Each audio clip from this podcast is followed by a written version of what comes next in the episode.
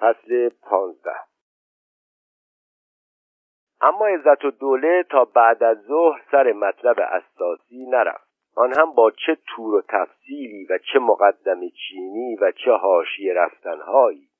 عصر مهمانها روی تخت دوازده پارچه روی حوز نشسته بودند.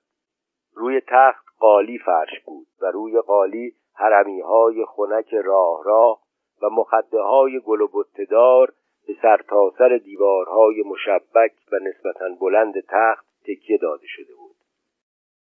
عزت و دوله در صدر تخت جا گرفته بود و خود را با باد بزن باد می‌زد. خانم فاطمه و زری در دو طرف تخت نشسته بودند اما خود را باد نمی‌زدند. هوا خنک شده بود و یازها در تقارهای بزرگ دور تا دور حوز مثل ستاره های نیم خفته به آفتاب نگاه می‌کردند. که دل از نارنجستان نمی‌کند. عزت و دل مینا و مرجان را دست به سر کرده بود و با خدیجه و فردوس و بچه های فردوس فرستاده بودشان به باغ کلانتر برای تماشای پهلوان کچلک. زری حتی درست نفهمید چطور شد که سیر کلام به خیرات و مبرات او کشیده شد و صحبت زندان زنان پیش آمد و زری توضیح داد که زندان زنان نسبتا خلوت است. گرفتگیری هم در کار نیست چرا که جرم زنها معمولا از حدود آفتاب دزدی بالاتر نمی رود و بله او به راحتی می تواند با زنهای زندانی روی قالیچه هایشان بنشیند قالیچه را کسانشان برایشان به زندان می آورند و به درد دلشان گوش بدهند اما خوراکی ها را که برای مردها به زندان ارگ کریم خانی می‌برد به دفتر زندان تحویل می‌دهد و زندانبانان می‌دانند و خدای خودشان. اما این اعتقاد میان زندانبانان هست که هر کس از جیره بندیها و کاه و جو اسبها به دزدت خوره می‌گیرد. و گفت یک روز به اصرار نظرم را خودم به زندان مردانه بردم. آن روز چاه مستراح را که در راهرو و دوستاخانه بود خالی می کردند و چه بویی! آدم از هر چه زندگی در این دنیاست دلش به هم می‌خورد. بعد صحبت کشیده شد به خانم رئیس یک خیرخانه که اخیرا زندانی شده بود. زری تعریف کرد من هم دلم می‌خواست این زن زندانی شود اما من او را لو ندادم. افسر ناحیه که با ما بود اگر می‌خواست می‌توانست گزارش بدهد که گزارش هم داد. من و خانم مهین از طرف جمعیت زنان رفته بودیم بازرسی خانه های محله مردستان. هرچه در در خانه این زن را زدیم کسی در را به رویمان باز نکرد. افسر ناحیه با لگت به در می‌زد. عاقبت خود خانم رئیس در را برایمان باز کرد. دیگر هوا تاریک شده بود. همه اتاقها را گشتیم. مهین واداشت چند تا از رخت خوابها را باز کردند و دستور داد روبالشی ها را عوض کنند و لفاف برای تشک تهیه کنند. آخر سر رفتیم به اتاق خانم رئیس. تا گرد ضد شپش و دوای ضد عفونی به او تحویل بدهیم. دیدم زیر میز پای کوتاه چرخ خیاطی گوشه اتاق چیزی میلولد. اول خیال کردم گربه است. فقط سر سیاهش پیدا بود. دست بردم کلید چراغ را زدم و به افسر ناحیه اشاره کردم و او رفت یک دختر بچه هفت هشت ساله را از زیر میز چرخ خیاطی بیرون آب کشید. دختره یک لباس بادله چروک چروک تنش بود و هنوز پستانش در نیامده بود و مثل گنجشک در هوای برفی میلرد من با همه نرمی و ملایمتی که دارم خشمم گرفت. گفتم زن خجالت نمی‌کشی دختر به این کوچکی را به کار وامی داری او قسم و آیا آورد که این دختر خواهرزادم هست و یک امشب آمده مهمانی خانه خالش و بعد موقع آمد که چه کنم خانم جان؟ مشتری زیاد است. یک سرکار استوار هندی مدتی است چشم انتظار یک دختر بچه نشسته. نمی شود مشتری را ناامید کرد. هی از بالا به ما ارد می‌دهند رضایت خاطر مشتری ها را فراهم کنیم و حالا شما از ما ایراد می‌گیرید مگر خود شما برای چه آمده اید؟ غیر از برای تمیز کردن اینجا که به مهمان های خارجی بد نگذرد؟ وگرنه چندین و چند سال آزگار است من در این کسبم. هنوز هیچ کس به اینجا برای بازرسی نیامده. و ساکت شد. اما چون دید داستانش خریدار دارد دنبال کرد. بعد معلوم شد که آن خانم رئیس ده دوازده تا از این دختر بچه ها را به کار واداشته بوده و آن روز همه را از راه پشت بام فرار داده. غیر از همان یکی که نتوانسته به موقع در برود و چه علنگوهایی زنک اقلا ده جفت علنگوی طلا دستش عزت و دوله گفت عجب زن بیهیایی امیدوارم به حق جدم تقاس همه این تفلک های معصوم را پس بدهد. و افزود ننه فردوس ما را هم گرفتن فردا که می‌روی زندان میبینیش. زری منتظر بود امه بپرسد از کی تا حالا سید شده ای که به حق جدت قسم می‌خوری؟ اما امه چنین سوالی نکرد. فقط پرسید به چه جرمی؟ زری سر نخ دستش آمد. فهمید چیزی که از او می‌خواهد ربطی به زندان زنان و ننه فردوس دارد و منتظر ماند. اما مگر عزت و دوله به این زودی ها خلاصشان می‌کرد؟ آهی کشید و گفت هرچه می‌کشم از دست اولاد است. آن خدا نیامرز که نمی‌دانست چطور بچه تربیت کند حتی نگذاشت ببرندش نظام اجباری. در ادرارش شن ریخت و طبیب نظامی را با رشوه گول زد و او نوشته داد که این بچه سنگ مسانه دارد. اگر برده بودندش نظام اجباری شاید آدم می‌شد. خدا نیامرزدد مرد. بچه پانزده ساله را با خودش می‌برد خانم بازی و بچه معصوم من شانزده سالش بود که سوزاک گرفت. زنش هم که ارزه ندارد آدمش کند. چقدر آرزو داشتم خانم زهرا را برایش بگیرم. تقدیر نبود.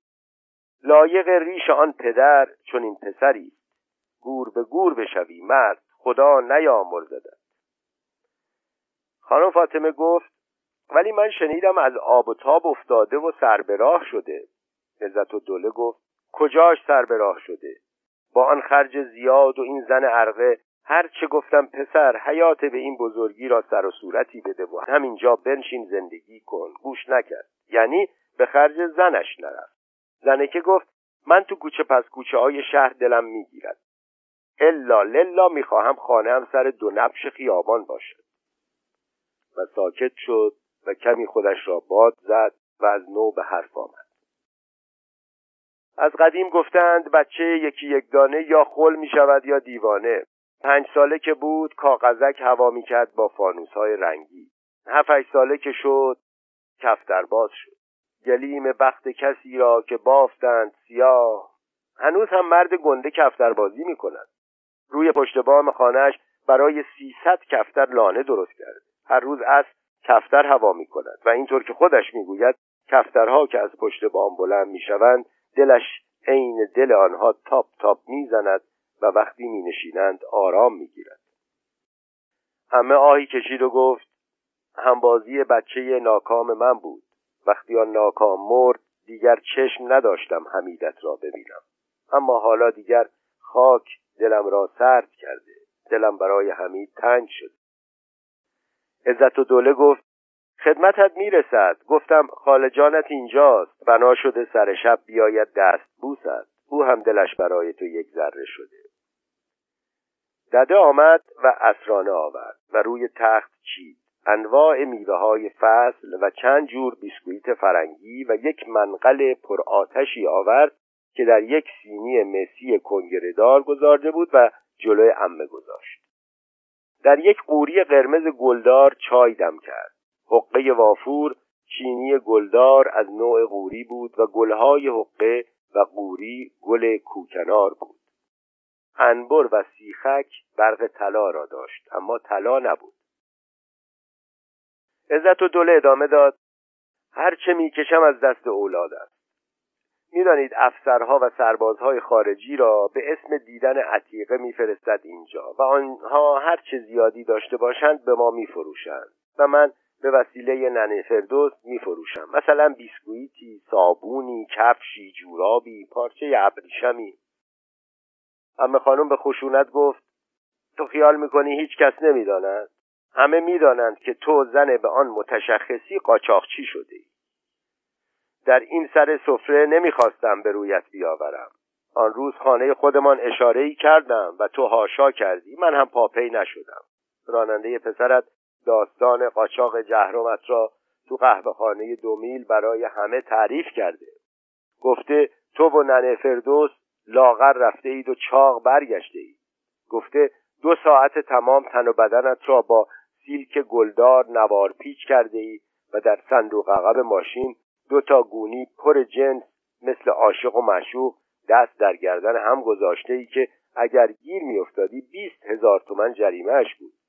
آخر چرا حرف می‌زنی؟ آبرو و شرف هم خوب چیزی عزت و دوله حتی عصبی نشد فقط گوشه لبش لرزید گفت حتما هم او لومان داده.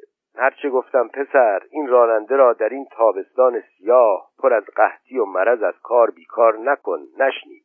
از دست اولاد چه می‌کشم؟ سر شب نشستم با یک قابلمه تهچین قالبی از در می آید تو یا یک بشقاب زردالو کتانی خنک یا یک قاب نارنگی درشت. می‌گوید مادر بار خاطرم به شما بود. بعد دست ماچ می کند پاماچ می کند و سرش را به سینه می چسباند و با این دلبری ها می‌دانم که فردایش هر کاری را که بخواهد خواهم کرد.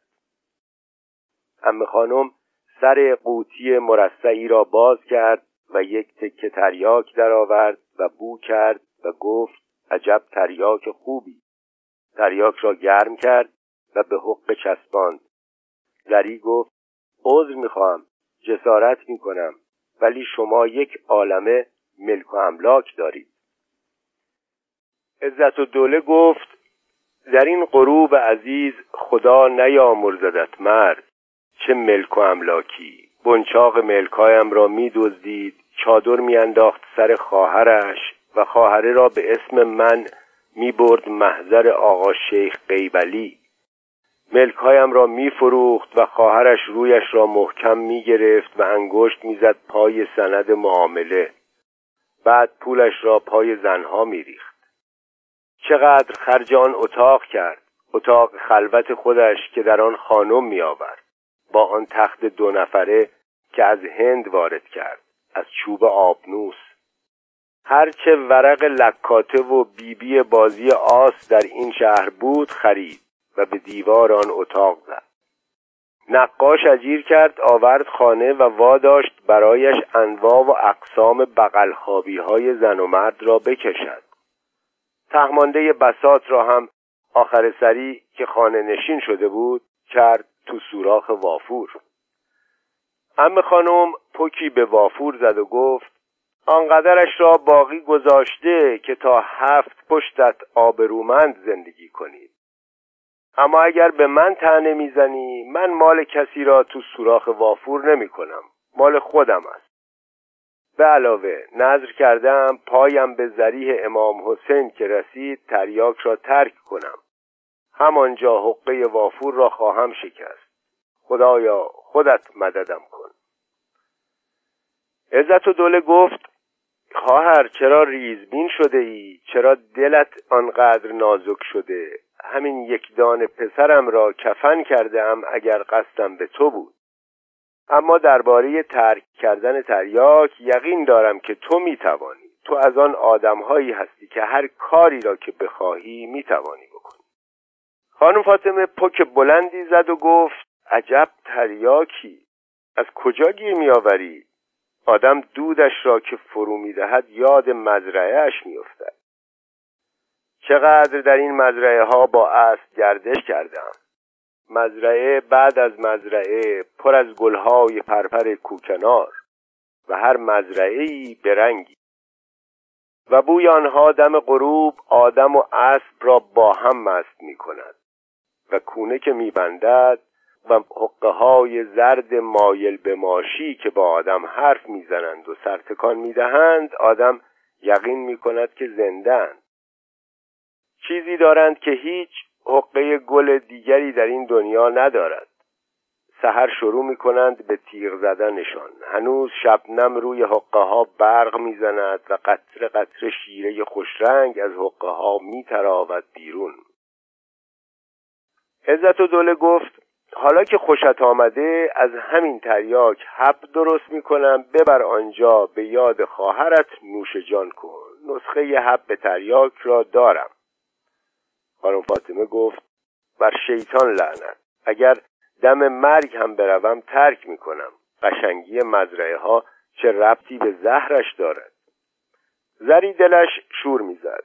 تصمیم داشت عصر برود سری به کلو بزند که نشد و حالا دیگر دیر وقت بود. دلش شور خسرو را می‌زد که مهمان هرمز بود و می‌دانست امشب هم با هم به خانه فتوحی می‌روند. هرچند دیشب از دهن خسرو در رفت که هنوز به علت کمی سن او را در هیچ حوزه قبول نکرده بودند. و آقای فتوحی خیلی لطف کرده بود که اجازه می‌داد خسرو در حوزه‌ای که هرمز عضوش بود به طور مستمع آزاد حاضر شود و این حوزه همان حوزه‌ای بود که رفقای عضوش دلشان برای کسانی که انگ اشرافی داشتند میسوخت. زری رو کرد به عزت و دوله و گفت تقریبا دستگیرم شد. نن فردوس قاچاق می برده و گیر افتاده است. عزت و دوله آهی کشید و گفت کاش به همین سادگی بود. این دفعه اسلحه قاچاق داشته. همه خانم وافورش را کنار منقل گذاشت و گفت لا اله الا الله. عزت و دوله گفت بله دو قبض تفنگ برنو و ده تا اسلحه کمری و یک جعبه فشنگ. خدا می‌داند خیلی احتیاط کردیم خیلی هم دقت کردیم. چهار دفعه نن فردوس عین همین بارها را به سلامت به مقصد رسانده بود. اما این دفعه به دام افتاد. یقین دارم شوفره لغمان داده و جایزه هم گرفته. نمکم کورش کند. بنا بود تاریک روشن پیش از اینکه حمام زنانه باز شود جنس را ببرد دم حمام خانی و تحویل میرزا آقای هناساب بدهد. زری پرسید کدام میرزا آقا؟ پسر دایهتان عزت و دوله گفت نه جانم پسر دایم که گم و گور شد می‌گویند بلشویک شده. زری گفت خب میفرمودید. عزت و دوله دنباله حرفش را گرفت. جنس را تحویل میرزا آقای هناساب بدهد و بلند بگوید میرزا آقا اسباب حمام خانم است پیش شما می‌گذارم. حمام که زنانه شد بسپارید دست زنوستا و میرزا آقا هم با بیاعتنایی بگوید پسر بیا امانت مردم را بگذار تو پستوی دکان. خودم شبانه اسباب حمام را پیچیدم حتی نن فردوس نمی‌دانست داخل آن چیست. تفنگ ها را یکی از سر و یکی از ته لای قالیچه گذاشتم و قالیچه را از طول لوله کردم و با وجودی که دستم خون افتاد دو طرف قالی را با سوزن قفلی سنجاق کردم که تفنگ ها نسرد و نیفتد و طوری باشد که ریشه های سر و ته قالی بپوشاندشان. لوله قالیچه را خودم گذاشتم توی سینی و تاس را جا دادم کنارش و جعبه فشنگ را گذاشتم تو تاس. رولورها را لای حوله حمام جا دادم و حوله را در یک بخچه ترمه پیچیدم و بستم و بخچه را گذاشتم تو تاس طوری که قسمتی از بخچه پیدا باشد و نشستم به دعا خواندن و به جنس فود کردن. ام خانم گفت پناه بر خدا برای چه کارهایی دعا می‌خوانی؟ لذت و دوله بدون توجه به او دنبال کرد صبح سحر با کلباس کمک کردیم و تاس و سینی را گذاشتیم روی سر نن فردوس.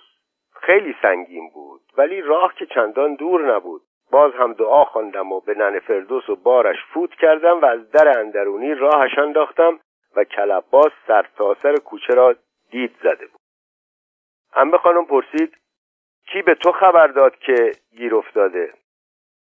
عزت و دل آب دهانش را فرو داد و گفت داشتم نماز صبح هم را میخواندم که در زدند بند دلم پاره شد. حالا نگویید که نرسیده به حمام گیر یک پاسبان و یک ژاندار میافتد. لابد نهیبش می‌زنند و بارش را جستجو می‌کنند و ازش می‌پرسند که مال کیست و از کجا آورده ای کلباس می‌گفت از قیافش معلوم بود کتک خورده گریه هم کرده اما به هر جهت بروز داده. آنها را آورده بود دم در خانه. حالا ببینید کلباس چه مرد با وفا و با شعوری. در را باز می کند و پاسبان می‌پرسد این زن را می‌شناسی؟ می‌گوید نه قربان نمی‌شناسم. ننه فردوس می‌زند به گریه و می‌گوید توف تو رویت تو داماد من هستی مرا نمی‌شناسی؟ می‌گوید مگر قیامت شده؟ چشمایت رفته کله سرت که مرا نمی‌شناسی. کلباس می‌گوید زنی که پتیاره چرا صبح اول صبحی دروغ می‌گویی. من تو را از کجا بشناسم؟ همه خانم پکی به وافور زد و گفت خودت را در چه مخمسه ای انداخته خب می‌گفتی. عزت و دوله ادامه داد. حالا دیگر من دم در حیات بیرونی ایستاده بودم و گوش می‌دادم و رعشه گرفته بودم. مسلمان نشنود کافر نبیند. نن فردوس شیون کشید که حاضرم قسم به قرآن بخورم که جنس ها را از این خانه آوردم. حتی نمی‌دانستم تویش پیشتو و از این چیز هاست و این مرد هم کلباس داماد دیوس نمک به حرامم است که طرف غریبه را می‌گیرد و طرف مرا که مادر زنش هستم نمی‌گیرد. یک بار بچم را بیسیرت کردند حرفی نزدم و حالا می‌خواهند خودم را بیسیرت کنند. توف توف به رویت کلباس. تو هم کلاه قرمساقی سرت گذاشته ای کمکشان می‌کنی. آن دفعه هم کمکشان کردی و زار زد. چنان نفرین هایی می‌کرد که پشتم را میلرزاند. می‌گفت خدایا تو کجا هستی؟ مگر کوری؟ و ساکت شد و شروع کرد به باد زدن خودش. همه خانم و زری لام تا کام حرفی نزدند. زری ناخن شستش را می جوید اندیشید و حالا از من چه کاری ساخته است؟ عزت و دوله باز دنبال کرد. معلوم بود تا تمام جزئیات را تعریف نکند سر مطلب اساسی نخواهد رفت. نمی‌دانم پاسبان بود یا ژاندارم که نهیب زد. زنه که کفر نگو و سر کلباس داد زد که برو آقا را بیدار کن. از آقا بپرسم. کلباس گفت سرکار سر شما سلامت. آقا مدت هاست عمر پرش را بخشیده به شما. همان صدا گفت که خب از خانم خانه بپرسیم. دیگر از حال رفته بودم و روی زمین نشسته بودم. کلباس گفت خانم مسافرت است رفته امام رضا. همان صدا به نن فردوس نهیب زد که مگر نگفتی اسباب حمام خانم است؟ می‌برم حمام خانی. کلباس فرصت به نن فردوس نداد. خندید و گفت سرکار ما حمام سرخانه داریم. خانم هیچ وقت حمام بیرون نمی رود اگر می خواهید بیایید نشانتان بدهم. و بعد گفت بروید دعوایتان را جای دیگر طی کنید. من هزار کار دارم. باز نمی‌دانم پاسبان بود یا ژاندارم که گفت را بیفت زن و نن فردوس به التماس پرسید که کجا میبریدم؟ و ژاندارم یا پاسبان گفت اول پیش سرکار ستوان و او میفرستدد زندان. زنکه احمق داد می‌زد بگذارید بچم را ببینم و بعد هر جا بخواهید میآیم. اما آنها بردندش. خداییش بود که فردوس و بچه هایش پشت بام عرفی خوابیده بودند و متوجه سر صدا نشدند. اما بشنوید از خودم مسلمان نشنود کافر نبیند. مثل آدمهای تب نوبهی لرزم گرفته بود و نفسم بالا نمی آمد کلباس را چاپاری فرستادم سراغ میرزا آقای هنابساب و رو به زری کرد و گفت اما زری جان گره این کار به دست تو باز می شود دورا دور تحقیق های لازم را کردم. می‌دانم که ننز فردوس در زندان زنان است. حالا قربان قدمت. فردا که می‌روی زندان نن فردوس را ببین. با او حرف بزن. از قول من التماسش کن که مبادا اسم ما را بر زبان بیاورد. کلباس در آخرین فرصت روی پایش فشار آورده حالیش کرده که در دهنش را ببندد و او هم یا ظاهرا ملتفت شده یا خسته شده موقتا ساکت شده. زری جان خواهش می‌کنم به نن فردوس بگو روز محاکمه بگوید. خانم رفته بود زیارت. کلباس از چند تا هندی جنس ها را خریده بود و لای اسباب حمام خانم پیچیده و به من که مادر زنش هستم داده بود ببرم بازار بفروشم. میرزا آقای هناساب خریدار جنس ها بود. اگر اینجور نگوید خانمان ما برباد خواهد رفت. آبروی چندین و چند ساله فنا می شود امه خانم به تلخی گفت خانمان کلباس به باد برود خوب است. آن هناساب بدبخت چه گناهی کرده؟ نمی‌خواهم شماتتت کنم. اصلا به من چه مربوط؟ عزت و دوله به التماس گفت قدسل سلطنه خواهش می‌کنم رأی زری را نزن. آخر خواهری را برای کی گذاشته بودی؟ قول می‌دهم توبه کنم. به علاوه نه خاندان هناساب برباد می رود و نه خاندان کلباس هناساب را به موقع خبر کردیم و خودش را رسانده به ایل. اما کلباس را راضی کردم. به او بگو دامادت را راضی کردم. پرسجو کردیم اگر آدم معمولی صرفا به خاطر پول قاچاق اسلحه بکند یک یا دو سال بیشتر زندان ندارد. تمام جنس را ضبط می کنند و دو برابر قیمت جنس هم جریمه می گیرند فدای سر بچه های زری. تمام جریمه ها را می دهم به خود کلباس هم که از زندان درآمد پنج هزار تومن ناز شست می دهم قول می دهم نگذارم آب تو دل زن و بچه هایش در این مدت تکان بخورد. بهش بگو آقای حرف آبادی را وکیل خودش کند. از بالا قاضی و مدعی العموم را هم برایش می‌بینم. خودش را هم مطابق قولی که بارها بهش دادم میفرستم کربلا زیارت. این دفعه قولم قول است. و دست برد زیر حرمی و دو تا پاکت و یک جعبه دربسته درآورد و به زری داد و فریاد کشید بعد ما را چراغها را روشن کن. و چراغهای پایدار حیات که عین چراغ کالسکه بود روشن شد. عزت و دوله ادامه داد این پاکت ها را بده دستش خواهر. در اولی از طرف او تقاضای وکیل کرده ایم و در دومی جزئیات مطالبی که گفتم نوشته شده. سواد خواندن دارد قرآن می‌خواند. اما بلد نیست بنویسد. وادار انگشتش را در مرکب این جعبه بزند و پای کاغذ اول را امضا کند و آن وقت کاغذ را بده به دفتر زندان و رسید بگیر. بگو برای ثواب و راهنمایی خودم این کاغذ را برای زندانی نوشتم. همه می‌دانند تو خانم خیر و نیکوکاری هست کسی به تو زن نمی‌برد. اما حتما هر دوتا کاغذ را از او بگیر. مبادا مبادا این کاغذها پیشش بماند. این کارها را محض رضای خدا بکن. می‌کنی؟ می‌توانم دخترش فردوس را به اسم ملاقات به سراغش بفرستم. اما از دختره اطمینان ندارم. چشمهایش این روزها برق عجیبی می‌زند. میترسم ننه و دختر دست به یکی کنند و آب پاکی روی دستمان بریزند. اگر بخواهند انتقام بگیرند چه موقعی؟ از این بهتر. زری میاندیشید. که آیا اگر بکنم شجاعت است یا اگر نکنم؟ دو تا پاکت را به زندانی رساندن و آن همه به راجی و احتمالا التماس کردن و علامت گذاری با انگشت و صبر کردن تا نن فردوس با کور سوادش هر دو کاغذ را بخواند و همه این کارها را جلوی چشم خانم رئیس کردن که خیال می‌کند او لوش داده کاری است به حد کافی ترسناک. اما می توانست دل به دریا بزند و انجامش بدهد ولی در این معامله حق به کدام حقداری می رسید او واسطه می شد که گناهکاری ظاهرا معصوم بماند و معصومی بدنامی آنها را بپذیرد. ضمنا از عزت و دوله نمی ترسید آیا اگر به او جواب رد می‌داد شجاعت بود. آنها از راه او که موفق نمی شدند راه دیگری پیش می گرفتند و به هر این در و آن در زدنی که بود آبروی خودشان را با پول می خریدند و برای کلباس هم چندان فرقی نمی کرد که در زندان هشتی خانه باشد یا در زندان واقعی. اما با همه اینها چرا او دلال مظلمه بشود؟ کار درست آن بود که نن فردوس را هدایت کند تا حقیقت را بگوید و از تعبیر و تفسیرهای بعدی عزت و دوله و دیگران هم نترسد.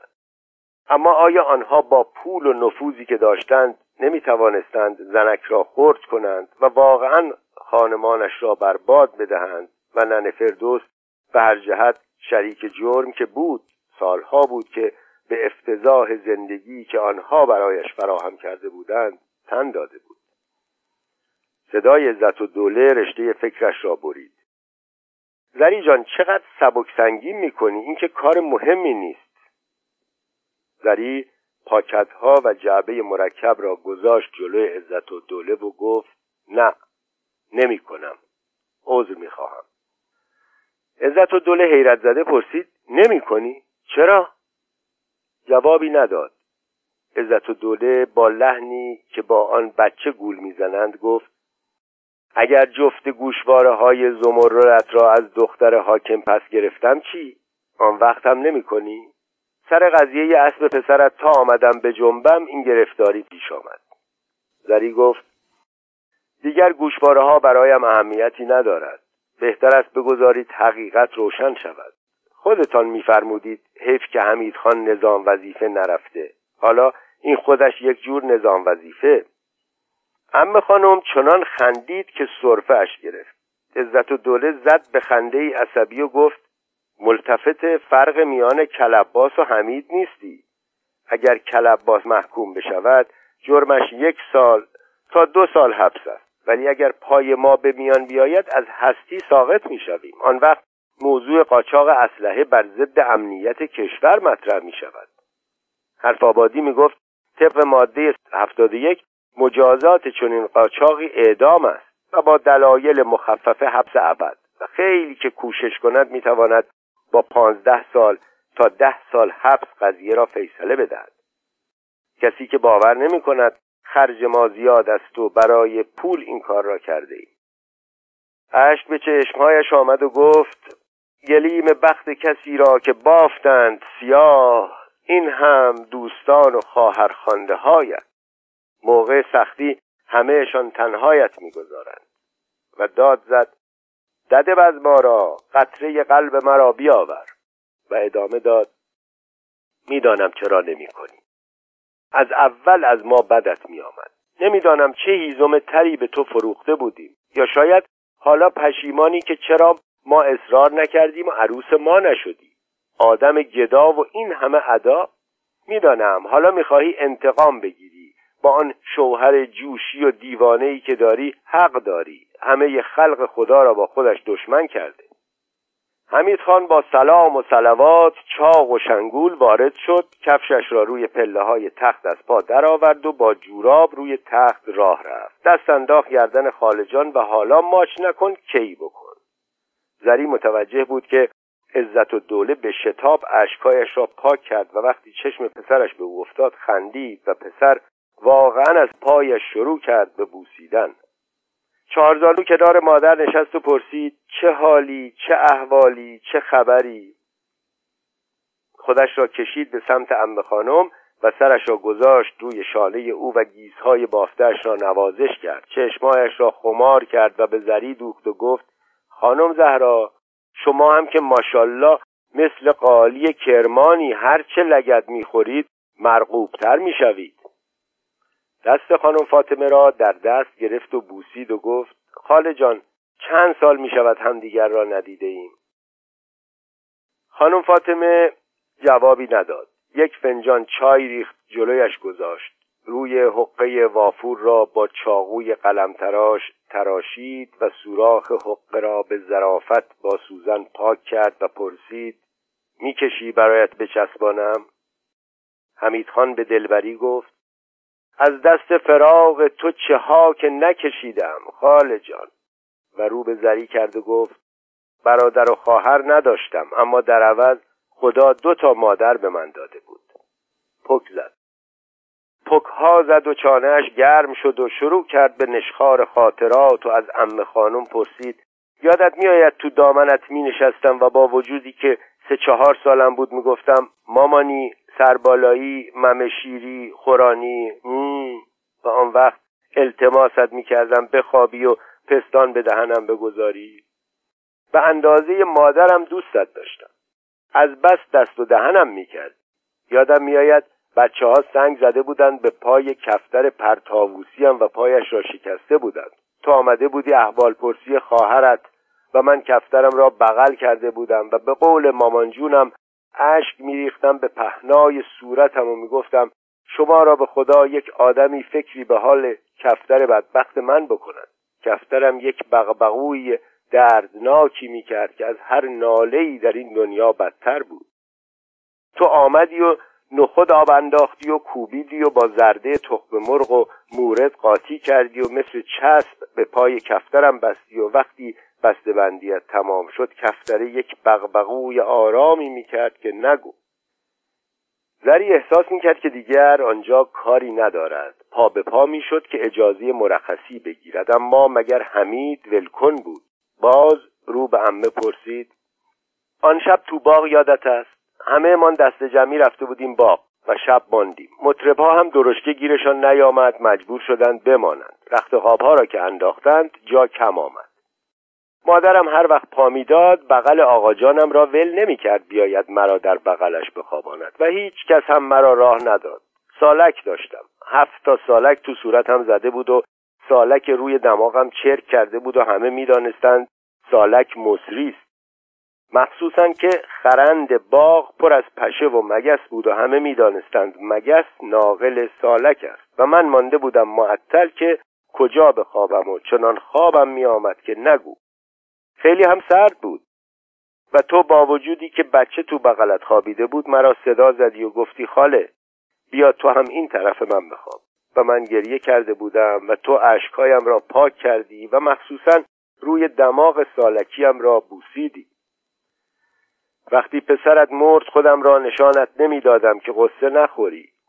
یک روز تو بازار وکیل یک زنی را به قد و قامت تو دیدم و دنبالش افتادم. یواش گفتم خاله جان آن زن برگشت و سیلی به صورتم زد و گفت خاله جان و درد بیدرمان خاله جان و بزمارا را ورانداز کرد که شیشه کوچک دوا و استکان پر آب در یک سینی جلوی مادرش گذاشت. پرسید مادر جان باز که دوا می‌خوری؟ و نگاه جویای خود را به زری دوخت. عزت و دوله گفت چیزی نیست تپش قلبم زیاد شده. رو کرد به زری و پرسید خانم زهرا شنیدم فردا می‌روید زندان سری به زندانی ما می‌زنید. عزت و دوله داشت قطره ها را میشمرد. به پانزده که رسید گفت اما نه آنطور که ما خواسته بودیم. و شمارش را از شانزده ادامه داد. حمید اخم کرد و دست پاچه شد. وافور را از کنار منقل برداشت بستی چسباند و شروع کرد به پک زدن. پرسید چرا؟ لابد میترسید خب برای شما ترس هم دارد. وافور را ناشیانه کنار منقل گذاشت. دست گردن امه انداخت و گفت اما خالجانم سر نترسی دارد. این بار هم روی سالک مرا خواهد بوسید. نه خالجان قدر مسلم نمی‌خواهی مرا بر سر دار ببینی. حالا هر کس دیگری برود به او شک خواهند برد. غیر از شما.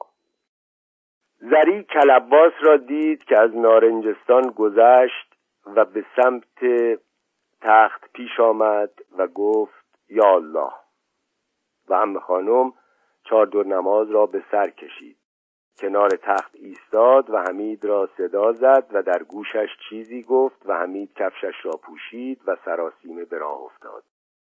دل زری به شور افتاد. نکند بلایی سر بچه هایش آمده باشد. از این زن هرچه بگویی برمی آید نکند بچه ها را به عنوان گروگان جایی پنهان کرده باشد و حالا مادر و پسر صحنه بیافرینند و با او معامله کنند. چرا زودتر به صرافت نیفتاده بود؟ اصلا چرا گذاشت بروند باغ کلانتر و به تلخی اندیشید که پهلوان کچلها همینجا بودند؟ منتها بچه ها از تماشایشان چیزی نمیفهمیدند. با صدای لرزانی از ام خانم پرسید دیر شد. چرا بچه ها نیامدند؟ حالا حاضر بود به هر کاری رضا بدهد. اگر بنا بود میان شجاعت و بچه ها یکی را انتخاب کند واضح بود که بچه ها را انتخاب می‌کرد.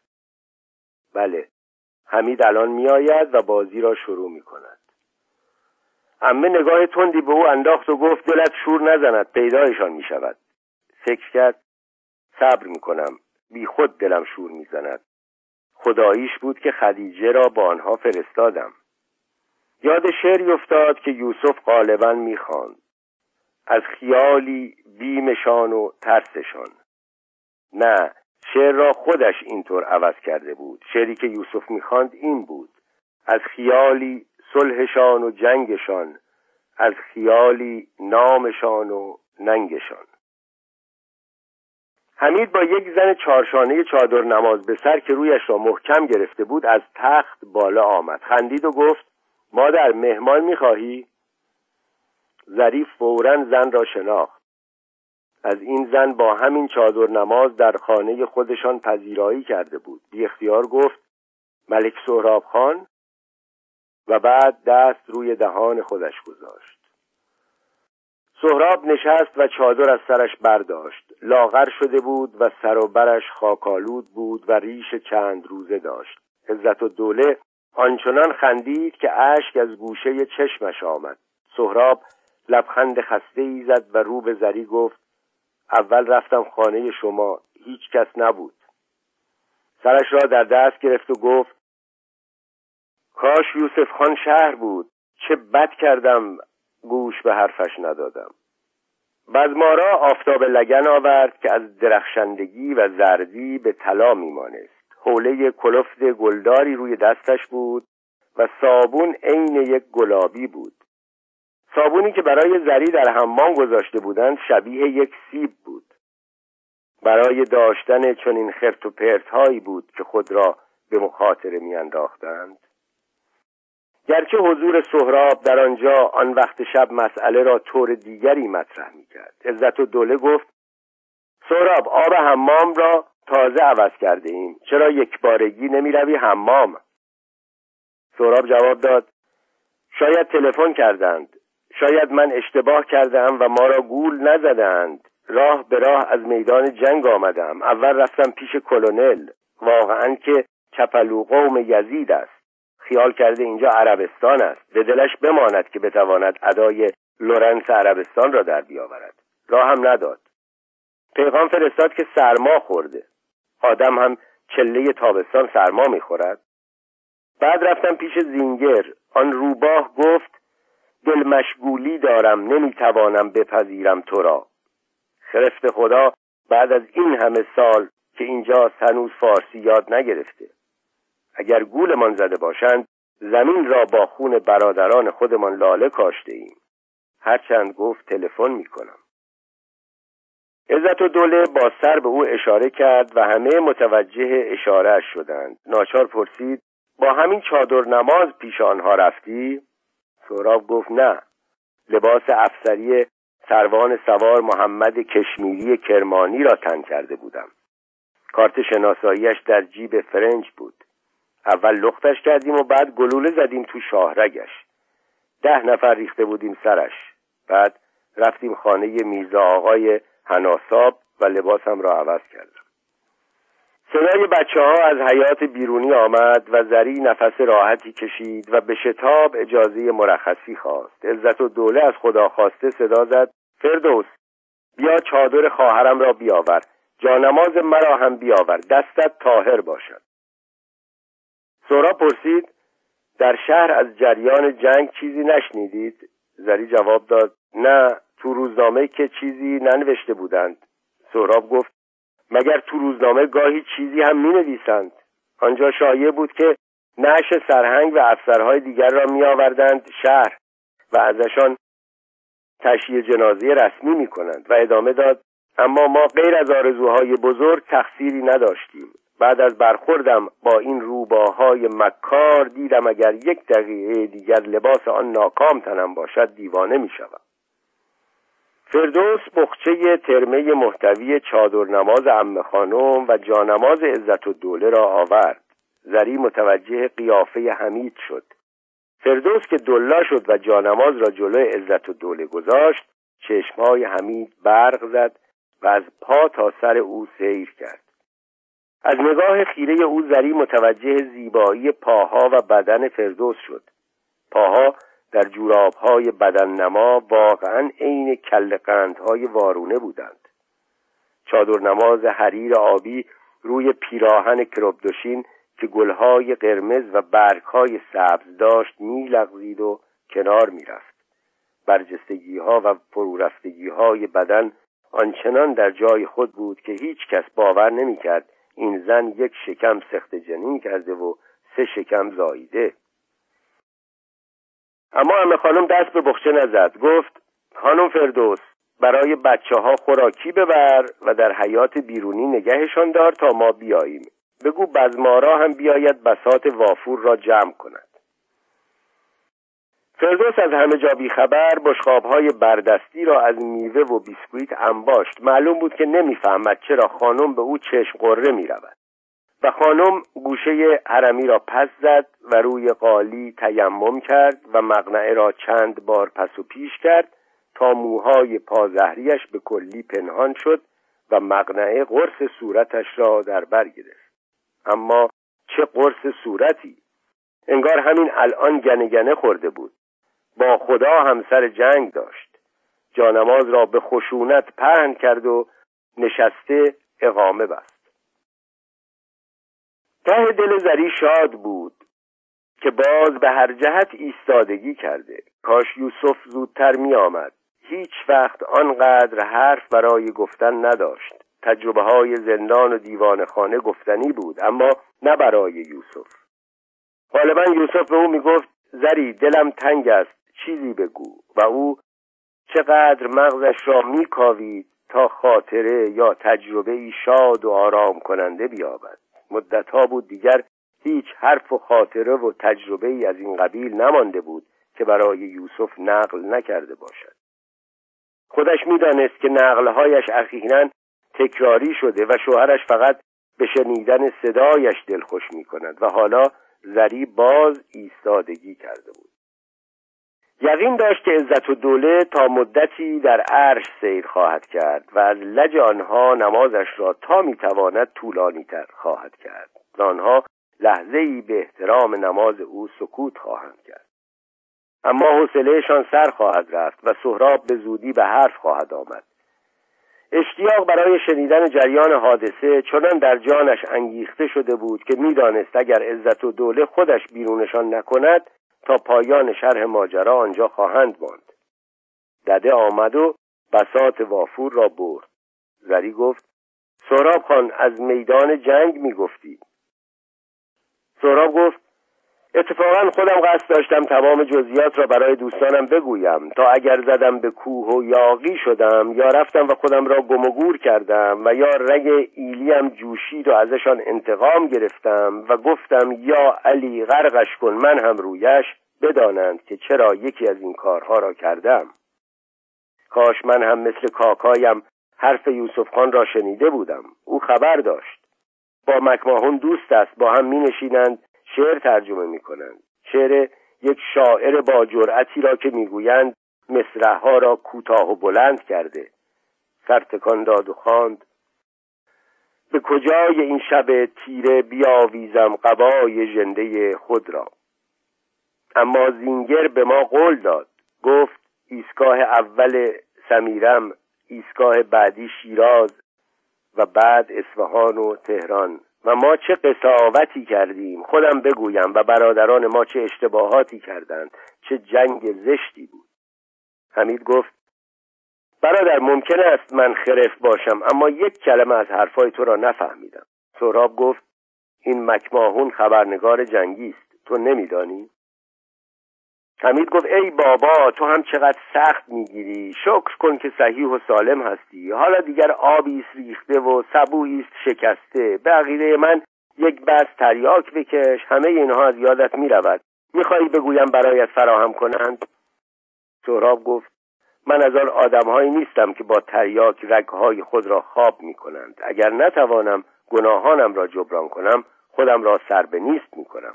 الان به هر کاری حاضرم. حمید به تنه گفت اگر تلفن کردن چه؟ آن وقت حتی گناه کبیره هم از یاد آدم می رود مگر نه؟ زری اندیشید که به عمرش همین یک جمله حرف حساب را زده. سهراب با جمله‌ای که گفت حرف حمید را تصدیق کرد. اگر آنها تلفن کردنی بودند تا حالا کرده بودند. به تو و مادرت که اطمینان دارند.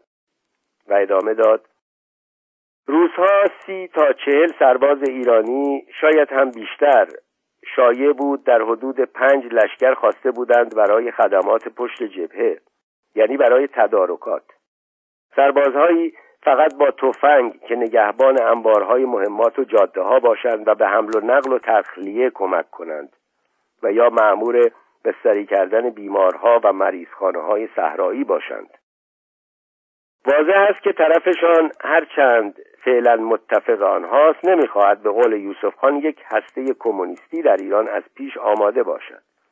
نقنق کردند که قشون ایران تعلیمات درستی ندیده حتی از پس یک عده اشرار محلی بر نمی آید و با این جنگ عملا به آنها ثابت شد. همه پرسید اگر می‌دانستید اینطور است چرا با مردم هموطن خود جنگ کردید؟ حمید خندید. خاله جان اینها کشت و مرده جنگند. برایشان جنگ همان لذت شکار را دارد. اما من به آزار مورچه هم راضی نیستم. آن شکار روباه یادت هست؟ سهراب چقدر خوشحال شدم که روباه سرت را کراه گذاشت و تو نتوانستی تیر در کنی. با وجودی که من گوشهایم را گرفته بودم اما از لگدی که تفنگ به ترقوه آدم می‌زند دلم به هم می‌خورد. سهراب بی توجه به حمید رو به امه گفت اینها شایعات بود. حقیقتش را حالا می‌فهمم. حالا که سر راه شنیدم یک ناظر روسی برای بازدید به گردنه خونگاه آمده. اما خودشان به ما می‌گفتند تاجهایتان را آماده کنید. شما جانشین حقامنشیانید اسلحه را هر طور بود به ما میرساندند. دو مرتبه با قرار قبلی که با خودشان گذاشته بودیم غارتشان کردیم.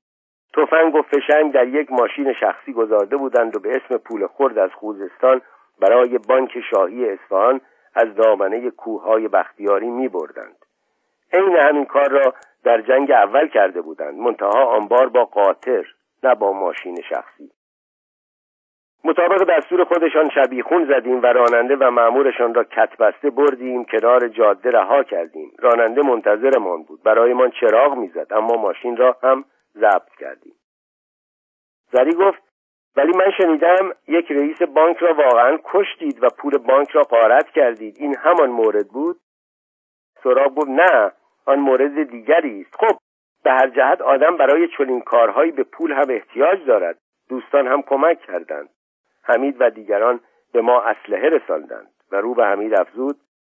حمید جان این فشنگ های آخری چقدر به دردمان خورد؟ هرچند خیلی گران حساب کرده بودی و رولورها چقدر وزنشان در آفتاب زیاد می شود معلوم بود عزت و دوله نمازش را سلام داده. گفت چه لازم کرده جلوی غریبه ها این حرفها را بزنی؟ مکسی کرد و ادامه داد به سلامتی شما ما هم به دام افتادیم. نن فردوس ما را هم گرفتند. این روزها دریغ از دوستی خواهر به خواهر. دیگر آدم به تخم چشمش هم نباید اعتماد کند. سراب پرسید نن فردوس کیست؟ مادر همین دختر خوشگلی که خدمت می کند حمید گفت دل تو را هم به همین زودی برد.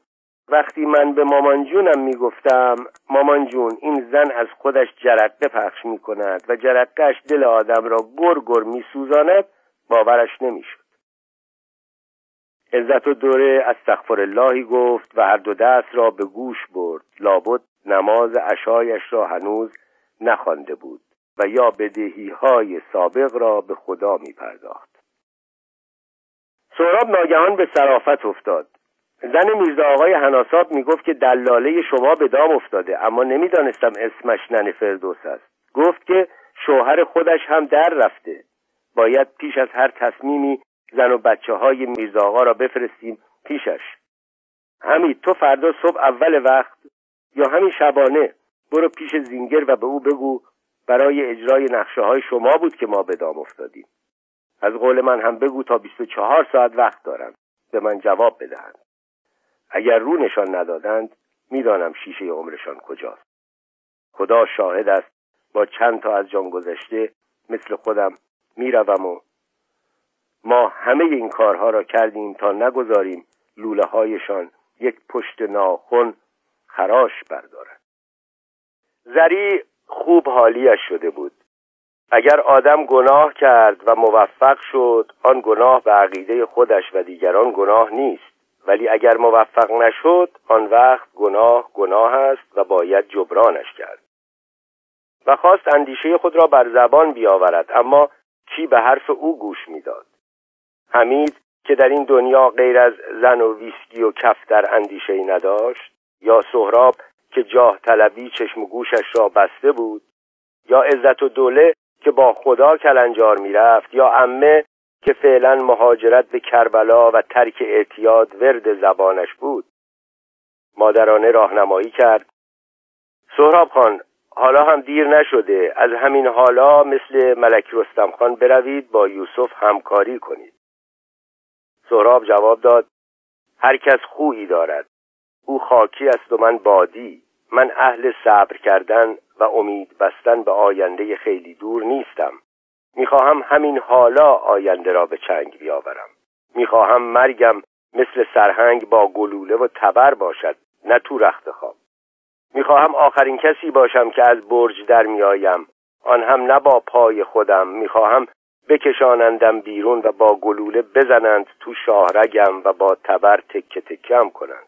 می‌خواهم قاتلانم را بر بر نگاه کنم تا آنها به من حسد ببرند. از بیعتناییم نسبت به مرگ و زندگی حیرت کنند.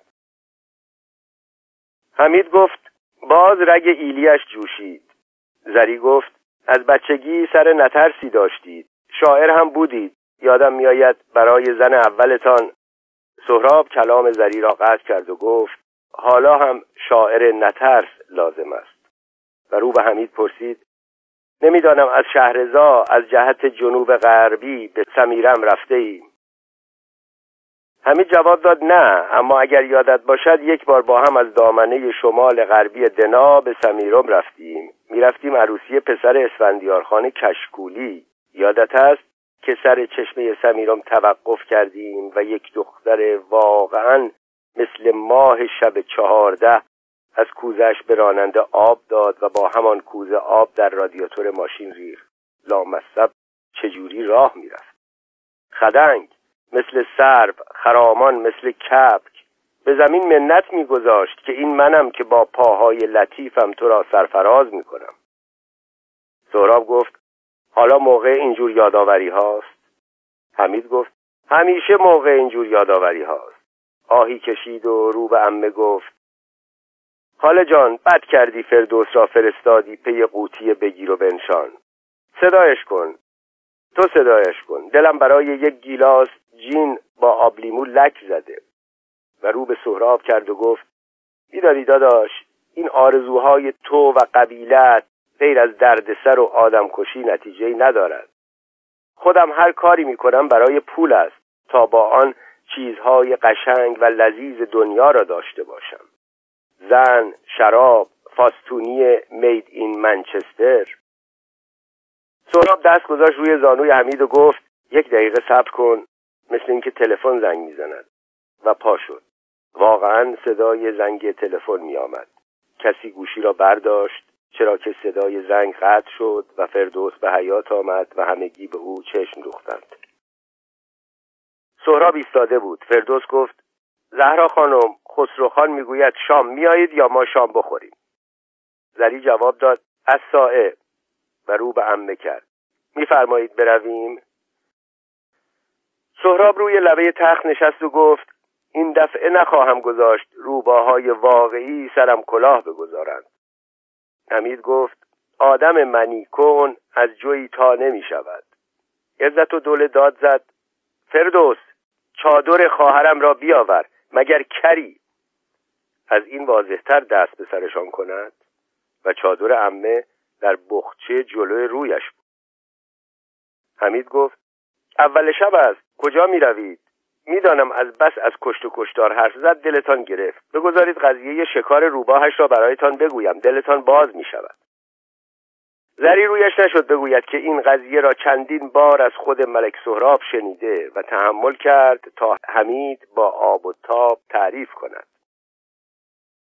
آنها می‌خواستند به حیله روباهی را که هر شب به مرغدانی حمید می‌زده به دام بیاورند. اما روباه از آنها رندتر بوده. یک شب برفی آنها یک مرغ کشته روی یک تل برفی می‌گذارند تا روباه که به سراغ مرغ آمد ملک سهراب با تیر بزندش اما روباه مستقیما به سراغ مرغ نمی رود یک نقب می‌زند رو به تل برفی و مرغ را از زیر تل بر می دارد و در می رود. البته آنها بعد که می بینند نه مرغی در کار است و نه روباهی متوجه این حیله می شوند. زری در راه تا به خانه برسند همش در این فکر بود که چرا به اصرار این قصه را تعریف کرد. آیا می‌خواست به سهراب یادآوری کند که تو از پس روباها بر نمیایی و اندیشید خودش را به سادگی می‌زند؟ اما از آن مرد رند هاست به خانه که رسیدند تا شام بیاورند زری پیچ رادیو را باز کرد. اما هرچه کوشید نتوانست موج برنامه فارسی رادیو برلین را گیر بیاورد. رادیو را همین آخری ها خریده بودند و چون در تالار جا داده بودند به علت گرما کمتر کسی به سراغش می‌رفت و به علاوه از بس سنگین بود نمی‌شد مدام به این طرف و آن طرف کشیدش.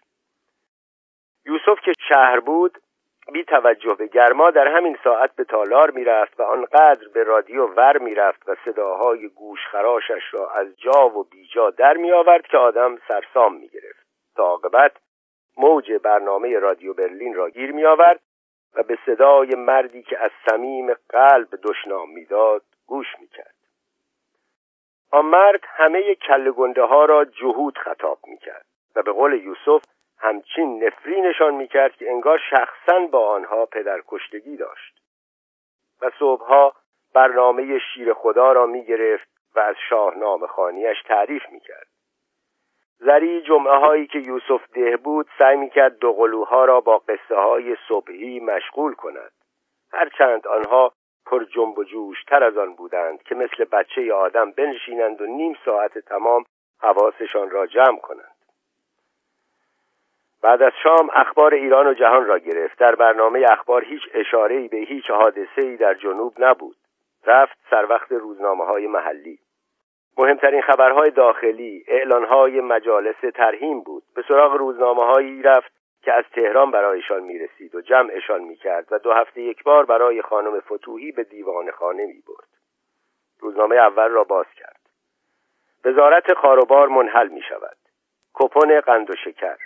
از این پس کپون قند و شکر به قرار زیر تعیین می گردد 300 گرم قند 400 گرم شکر. در روزنامه دوم تنها خبری که می‌توانست ربطی به وقایع مورد علاقش داشته باشد این بود. جمعیت فارس از فارسیان مقیم تهران تشکیل می گردد و بعد توقیف مرد امروز. و از این جور خبرها که به نظر زری عادی می آمد اما او ولکن نبود و هر روز دنبال خبرها می گشت تا چند روز بعد در یک روزنامه تازه درآمده در صفحه سوم به خبر زیر برخورد. تقویت پادگان آباده و سمیرم. و متن خبر را چنین خواند. به قرار اطلاع واصله اشرار بوی رحمدی و قشقایی کامیونهای حامل آزوقه و مهمات و البسه را که از جانب لشکر برای تقویت پادگان سمیرم گسیل شده بود مورد چپاول قرار دادند. و روز هشتم تیر به پادگان سمیرم حمله نموده و گروهی از افسران و سربازان را شهید نمودند.